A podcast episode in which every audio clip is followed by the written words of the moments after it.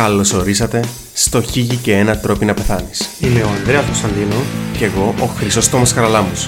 Αυτό είναι ένα podcast όπου σε κάθε επεισόδιο ξερευνούμε ακόμα ένα τρόπο να πεθάνεις. Καλή ακρόαση και καλό θάνατο. Γεια σου φίλε Τόμι. Γεια σου φίλε Ανδρέα. Τι κάνεις, πως είσαι, εξαιρετική μου φίλε? Είμαι απίστευτα φίλε μου, γιατί ακούω ξανά τη φωνή σου μετά από έναν break 10 ημερών. Εσύ φίλε μου πώς είσαι? Φίλε, είμαι και εγώ σε μια πολλά καλή κατάσταση. Είμαι πάρα πολλά χαρούμενος που έχω την τιμή και τη χαρά να ακούω τη γλυκιά σου φωνούλα. Ένα λεπτό να κάνουμε με τον δισπλίνα μου. Φίλε, σήμερα το επεισόδιο μας των 1001 απορριών που είναι ερωτήσεις, αλλά τέλος πάντων ενάς έτσι λίγο CSI-Miami ή CSI κοτσινοχόρκα μέσα. Το λοιπόν, και θέλω να μας εξηγήσεις φίλε μου για ποιον λόγο όταν σε πυροβολήσουν στο κεφάλι πεθανίσκεις.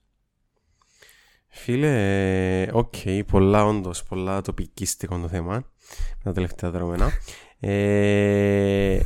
Πρώτα απ' όλα να κάνουμε την μπάνκα ένα μύθο. Δεν πεθανίσκεις αμέσως. Αν σε πυροβολείς δεν πεθανίσκεις αμέσως. Ή τουλάχιστον δεν πεθανίσκεις αμέσως μετά που σφαίρας το κεφάλι όλες τις φορές. Ο λόγος που πεθανίσκεις είναι σε περιπτώσεις κυρίως λόγω απώλειας της εγκεφαλικής λειτουργίας, ανάλογα όμως και την περιοχή που ένα τραυματιστεί.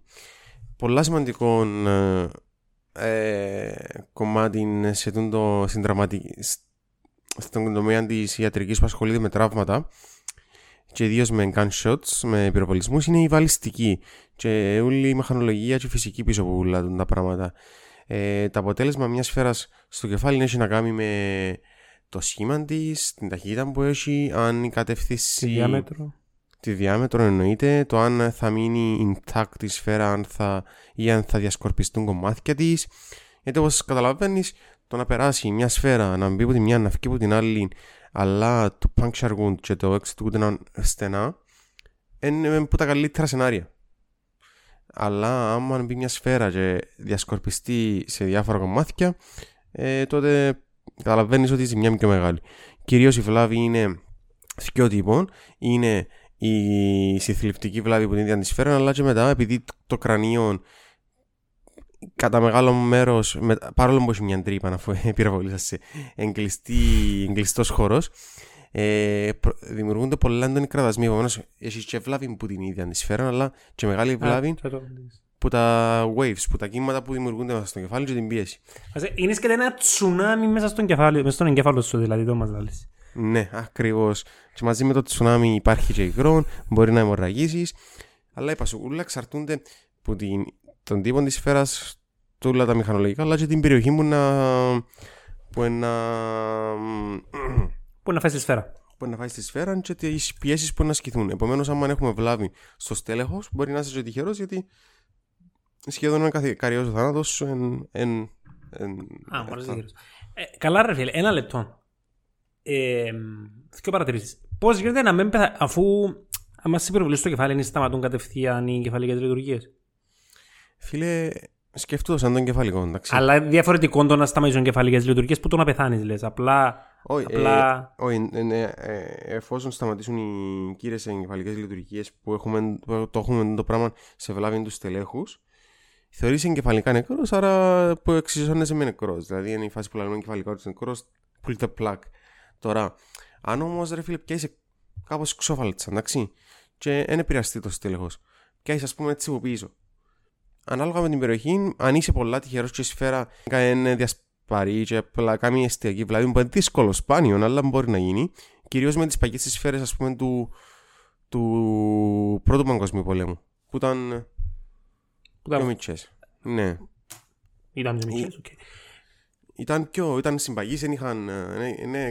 Κάμα σπλαττερή. Θυμάσαι τα... Είναι μουσκέτ που ήταν ρε. Τα μουσκέτς που ήθελα να σου πω. Ναι, για τα μουσκέτς που ήθελα να σου πω. Είναι ναι, στο δεύτερο ήταν στον Πρώτο Παγκόσμιο Πόλεμο. Πριν την ωραία αδερφή. Πριν τον πρώτο, συγγνώμη. Είχαν που γίνανε τώρα... Μπουμ. Στο Μιγάδωρα, μιλούμε για οπλολογία, αν είναι στη στιγμή. Ναι. Έχουν τα καρπ που είχαμε στο PUBG. Τσίνα που πολεμούσαν οι Αμερικάνοι τους Άγγλους, ρε φίλε. Τσίνα τα όπλα. Α, να μου σκεφτεί να πει γιούα. Ναι, τσίνα είναι πιο. Μπορεί να ζήσεις. Τώρα εννοείται ότι άμα φάεις σφαίρα από 50, θα ζήσεις, ρε μπροσόρι. Διευκρίνεις το ότι δεν εννοείς άντρα 50, εννοείς όπλο. Διαμέτρο. Ναι. Τέλος πάντων. Επειδή είναι η εποχή του τσινιού, ρε φίλε. Υπάρχει περίπτωση δηλαδή να σε παίξουν στην κεφαλή. Ναι. Με το γεννητικό όπλο, okay, καταλαβαίνουμε ότι είναι πολλές πιθανότητες να πεθάνεις. Γιατί μπορεί αμέσως να κάνει διάτρηση στο κρανίο. Αλλά πες, μπει μες στο κρανίο σου. Ναι. Και περάσει που φεάνουσία, δεν ξέρω που είναι το στολαλίτες της επιστήμονας. Λευκή και φεάνουσία, ναι.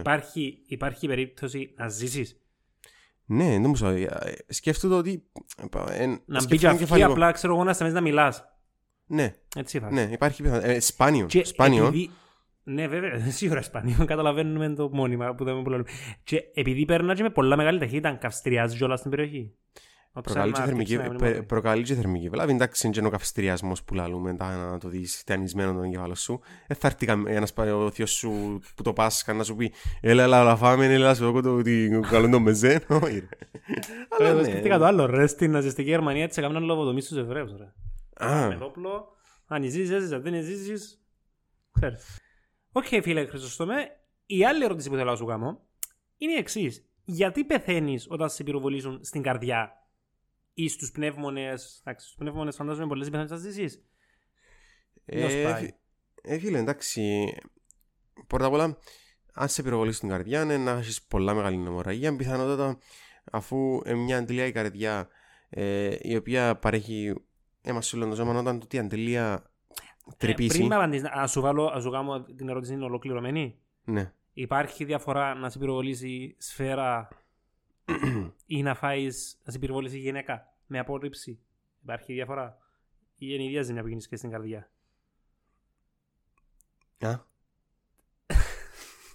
Αν σε απορρίψει μια γυναίκα, ρε φίλε, που σου ρίχνει σφαίρα στην καρδιά, είναι έτσι που λαλούμε. Α, ναι. Μεταφορικής σφαίρα, είναι η ίδια ζημιά που γίνεις και στην καρδιά, είναι άλλος πώς. Φίλε, άμα σε απορρίψει την καρδιά, ναι, παθαίνεις, είπαμε, με πρόσεγες, να ξέρεις ότι παθαίνεις Takotsubo. Takotsubo για τον Μπούτσον, αλλά τέλος πάντων. Το λοιπόν, η καρδιά λειτουργεί σαν αντιλία μέσα σε έναν κλειστό κύκλωμα. Όταν πιάσεις την αντιλία και τρυπήσεις την, κάθε φορά, αν έχει τη δυνατότητα ακόμα να συνεσπαστεί, γιατί πιθανότατα να μην μπορεί να συνεσπαστεί, γιατί είναι και ηλεκτρικό κύκλωμα εκτός που μηχανικό κύκλωμα, τότε κάθε φορά που κάνει σύσπαση να πετάσεις αίμα έξω. Επομένως, να πεθάνεις από αιμορραγία και καρδιακή ανεπάρκεια. Τώρα στον πνεύμονα, μιλούμε ότι πυροβόλες στο θώρακα. Στο άσχημο σενάριο, πυροβόλες και μεγάλα αγκία. Αν πυροβολείς μεγάλα αγκία, να πεθάνεις πάλι πολλά εύκολα από αιμορραγία. Να καταβαστεί αιμορραγία, να περάσει τυχερός, να έχει κάποιο αγκιοχειρούργο, να σου γράψει λόγια. Αλλά εντάξει, είπαμε. Τώρα, αν πράσινο παίξαν και ο χειρούργος, δηλαδή, για να αρκετώσεις, πας στο χειρουργείο. Το θες να πεις. Μέγκελε θες να πεις. Το λοιπόν, άμα πυροβολείς το θώρακα και η ζημιά γίνει μόνο στο θώρακα, τότε συνήθως η βλάβη που έχεις σαν. Όχι, συνήθως, μπορεί ο τύπος, ο μηχανισμός βλάβης που να έχεις σαν μείνει τέλος πάντων η σφαίρα εντός του θώρακα, είναι να έχεις. Είτε άμα ανηφκεί να έχεις πνευμοθώρακα, αλλά άμα μείνει μέσα η σφαίρα μπορεί να έχεις πνευμοθώρακα υποτάση. Τι είναι ο πνευμοθώρακας υποτάση? Σκέφτου το θώρακα σου, εν με επικοινωνούν μαζί τα μυθωράκια, εντάξει, εγκλειστό κύκλωμα, πυροβολάσαι. Επομένως, κάθε φορά που εισπνέεις, αν είσαι στον πνευμοθώρακαν υποτάση, μπαίνει μέσα αέρας. Αλλά επειδή είναι υποτάση, όταν πας να εκπνεύσεις, αλλά συγγνώμη, μπαίνει αέρας γύρω από τους πνεύμονες, εντάξει. Όταν πας να εκπνεύσεις, δεν τον ευκάλυψε τον αέρα γιατί δημιουργείται μηχανισμός βαλβίδας. Επομένως, σε κάθε εισπνοή αυξάνεται ο αέρας, αυξάνεται ο αέρας και πιέζεις την καρδιά, παθαίνεις. Εκτός που ότι εννοείται να δυσπνοείς ή να δυσκολεύκεσαι σε αναπνοή, να πάθεις να αυξηθούν οι αναστάσεις, να πάθεις δεξιά και επομένως και αριστερή καρδιά για να υπάρχει και αν μετέπειτα και να μπορείς και... πώς το λέει, να έχεις να πεθάνεις πολλά σύντομα, ακαριό θάνατο. Όχι ακαριό να κάνει με την έννοια, αλλά να πεθάνεις μετά από λίγο ώρα. Και ένα από τα πολλά επίγοντα συμβάνματα που χρειάζονται αμέσως αντιμετώπισης και η θεραπεία είναι να σου ανοίξουμε τρύπα στον πνεύμονα για να φκένει ο αέρας. Στο θώρακα, συγγνώμη, στον πνεύμονα. Πες, πυροβολούσες στον ένα πνεύμονα. Ναι. Θεωρητικά μπορείς να ζήσεις γιατί ο άλλος πνεύμονας είναι άδεικτος.